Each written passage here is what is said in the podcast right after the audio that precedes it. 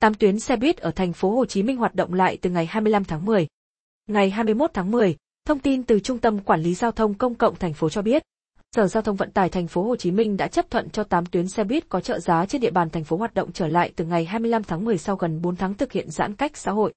Đây là các tuyến xe buýt đi qua trục chính, có lộ trình đi qua bến xe, bệnh viện đáp ứng nhu cầu đi lại của người dân. Đồng thời, hoạt động của các tuyến này bảo đảm phù hợp các tiêu chí quy định tạm thời đối với hoạt động vận tải hành khách đường bộ của Bộ Giao thông Vận tải.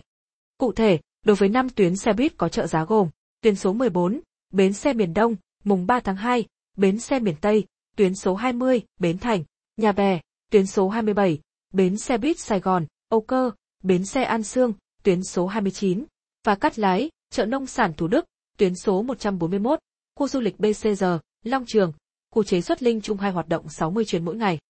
Ba tuyến xe buýt có trợ giá còn lại, gồm tuyến số 65, Bến Thành, Cách mạng tháng 8, bến xe An Sương, tuyến số 74, bến xe An Sương, bến xe Củ Chi và tuyến số 79, bến xe Củ Chi, đền bến dược hoạt động 54 chuyến mỗi ngày. Trước đó vào ngày mùng 5 tháng 10, Sở Giao thông Vận tải thành phố đã cho phép 4 tuyến xe buýt 77, 90, 127, 128 hoạt động trên địa bàn huyện Cần Giờ, bảo đảm đáp ứng tiêu chí về phòng chống dịch bệnh COVID-19 trên địa bàn thành phố Hồ Chí Minh.